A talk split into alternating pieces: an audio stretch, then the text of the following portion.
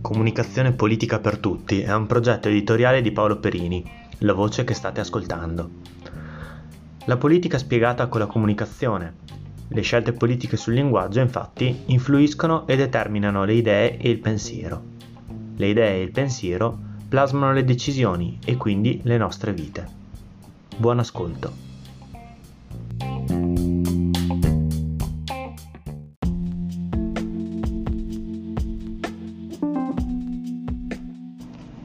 Buongiorno a tutti, ho una bella sensazione. Ho una bella sensazione perché eh, penso che ci siano almeno 4-5 persone che aspettano eh, con ansia la nuova puntata, questa nuova puntata del mio podcast. 4-5 persone sono poche, no?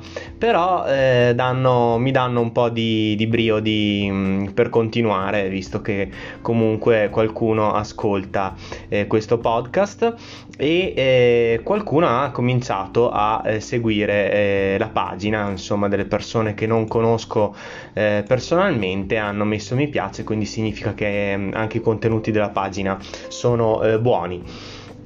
Oggi di cosa parliamo? Oggi parliamo, se volete, dell'argomento di eh, comunicazione politica eh, centrale eh, ultimi, nell'ultimo anno, anno e mezzo, che sono i vaccini. Ta-da-da-dan.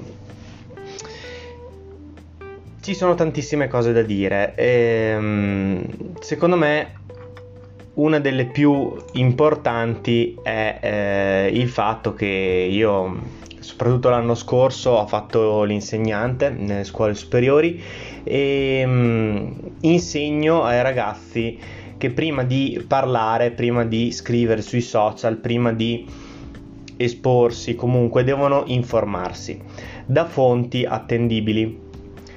E poi eh, vedi che il mondo dell'informazione fa quel titolo che è sciagurato che ha fatto Repubblica l'altro giorno e, insomma suggerendo un eh, possibile rischio per la salute per quanto riguarda il vaccino AstraZeneca.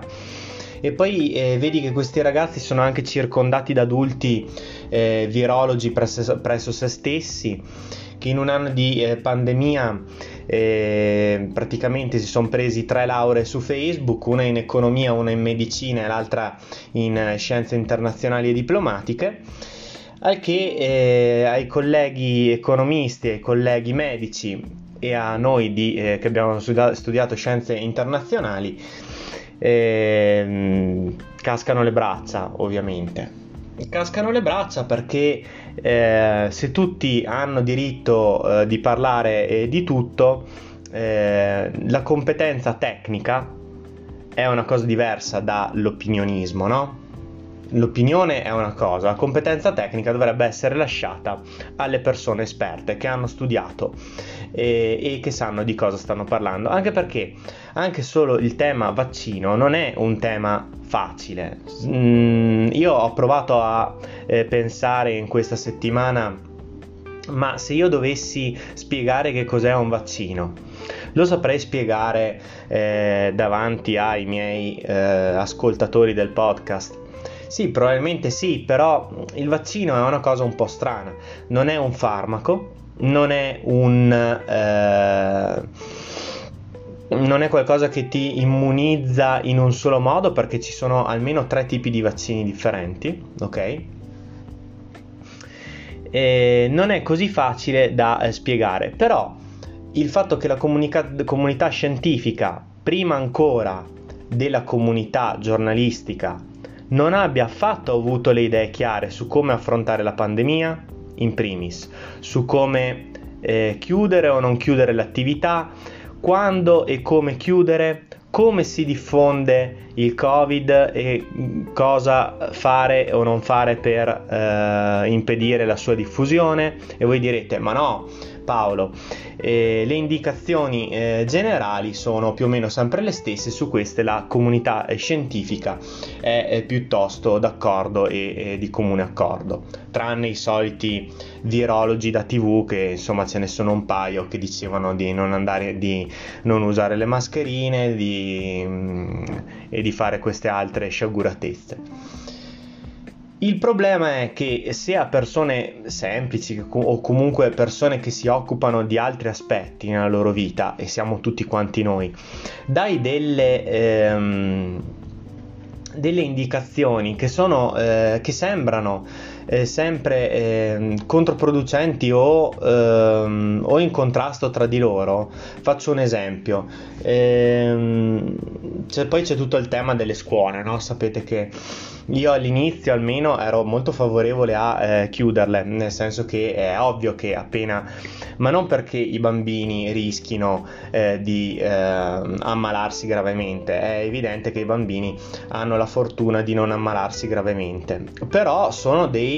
Ehm, dei mm, eh, è brutto dirlo, no? Faccio la battuta. Possono essere degli untori, nel senso che possono portare il, eh, il virus nelle loro famiglie, quindi sono dei, vetto- dei possibili vettori di infezione. Poi, ovvio che le scuole sono state pensate e vengono gestite come dei luoghi in cui è più probabile che i bambini, invece che prendere a scuola il virus, lo prendano fuori al parco, dove non c'è nessun controllo, dove si assiepano un, l'uno con l'altro, dove giocano tra loro. Questo vale per i bambini, ma vale anche per gli adolescenti. Eh?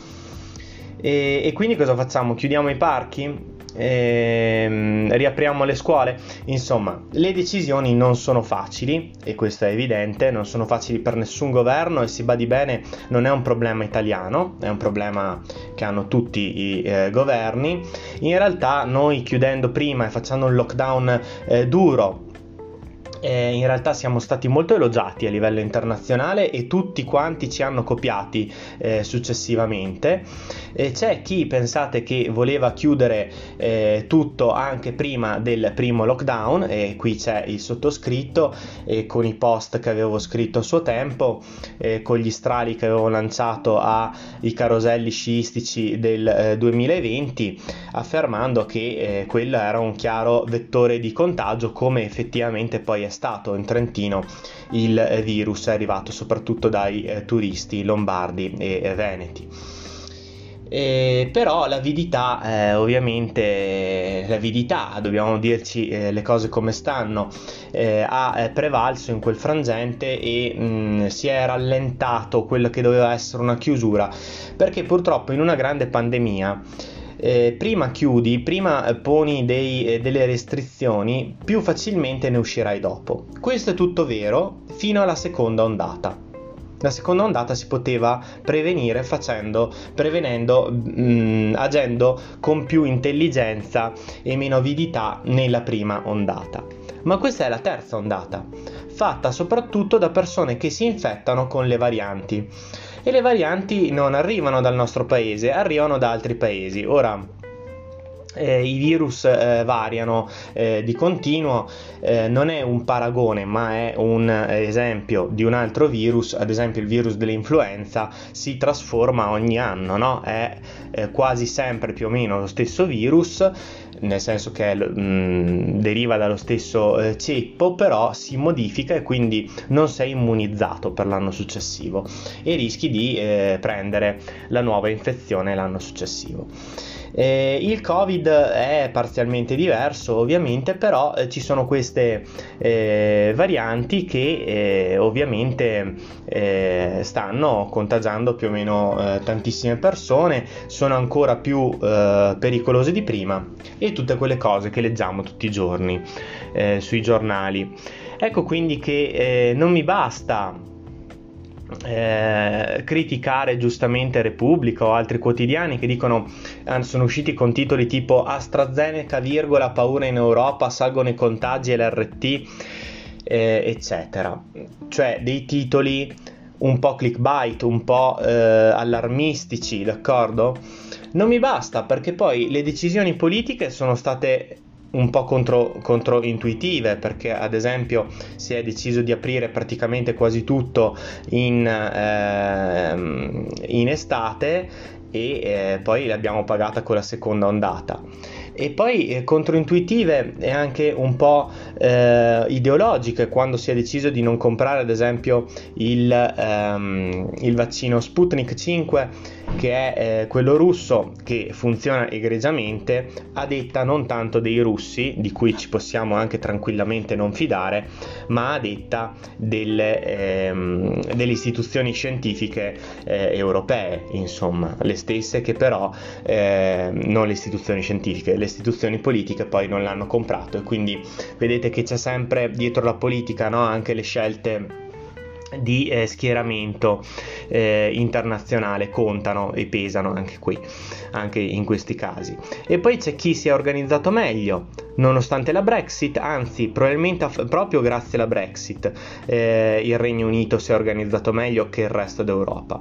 E poi eh, concludendo eh, questo eh, podcast bisogna dire che l'Europa ha eh, fatto un altro grande flop purtroppo proprio sui vaccini e, e, e l'ha fatto ehm, non, com- non, comprandone abbastanza o semplicemente eh, non eh, permettendo neanche una grande eh, trasparenza insomma in questa scelta di, chi, a, di a chi prendere i vaccini e quanti prenderne e a chi distribuirli. Perché voi sapete che la politica vaccinale eh, riguarda gli stati ok? Però tutti gli stati europei si sono rivolti all'Unione Europea come compratore dei vaccini sostanzialmente e distributore. Quindi il fatto che per eh, quasi due mesi da gennaio a marzo in buona parte d'Italia mancassero effettivamente i vaccini prima dell'arrivo di AstraZeneca, sto dicendo, ha rallentato enormemente la eh, vaccinazione di massa in Italia.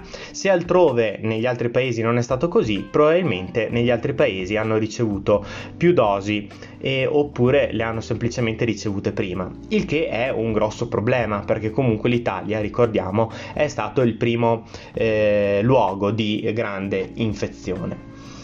E poi eh, salutandovi eh, un'altra, ehm, un'altra, osservazione. Eh, il Covid si muove eh, con le persone, questo lo sapevamo già.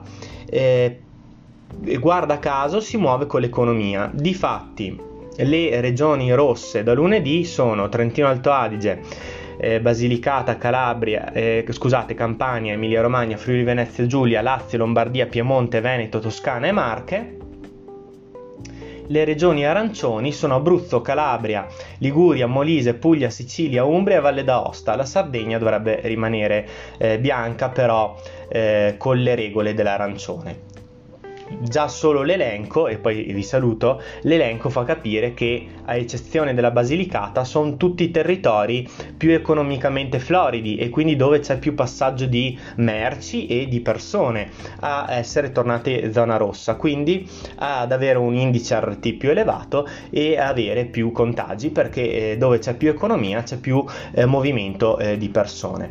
Trentino Alto Adige, eh, Lombardia, Veneto, Piemonte, Toscana, zona dove facciamo eh, il PIL sostanzialmente. Emilia Romagna, Friuli Venezia Giulia, Lazio, Marche, sostanzialmente dove si produce il PIL. Mentre i territori eh, distanti, territori interni cosiddetti, Abruzzo, Calabria, eh, Liguria, Molise, Umbria, Valle d'Aosta, addirittura Puglia e Sicilia, ovviamente hanno meno RT, hanno meno contagiati anche per una questione economica e quindi ognuno tragga le proprie conclusioni. Ciao a tutti da Paolo.